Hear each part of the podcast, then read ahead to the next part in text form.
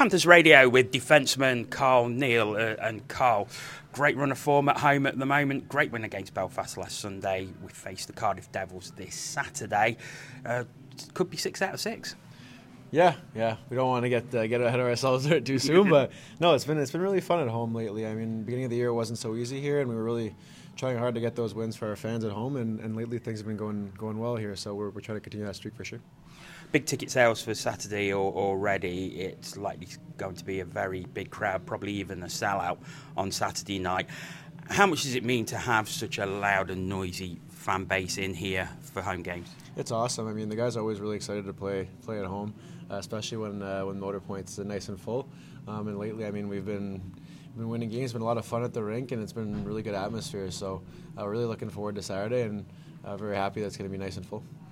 I was talking to Jake Rysek earlier, and we were talking about the, the forwards. Uh, obviously, getting the plaudits for the goals that they're scoring, but there's plenty of points coming from the defensive corps as well. From from Jake, from Miles McGurty, yourself, you put up 25 assists this season.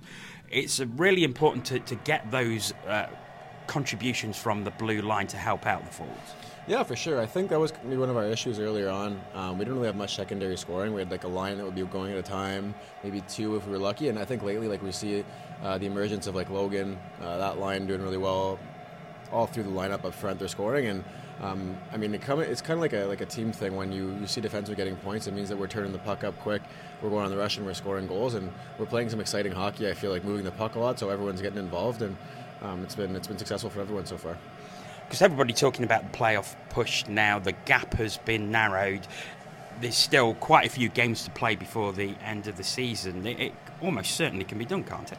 Yeah, yeah. There, there's no doubt in our room for sure. Um, you look at the standings; it's really tight. It's really, it's really within our hands now. Everybody in this in this room believes in, in our capabilities, and um, it's going to come down to the wire, I'm sure. And, and it's kind of nice that we're getting this this push of momentum from the fans, from the city, and, and we're getting wins at home too. It's pushed us in the right direction. So um, we definitely believe, and like I said, it's really up to us to, to push for, for the playoffs for sure.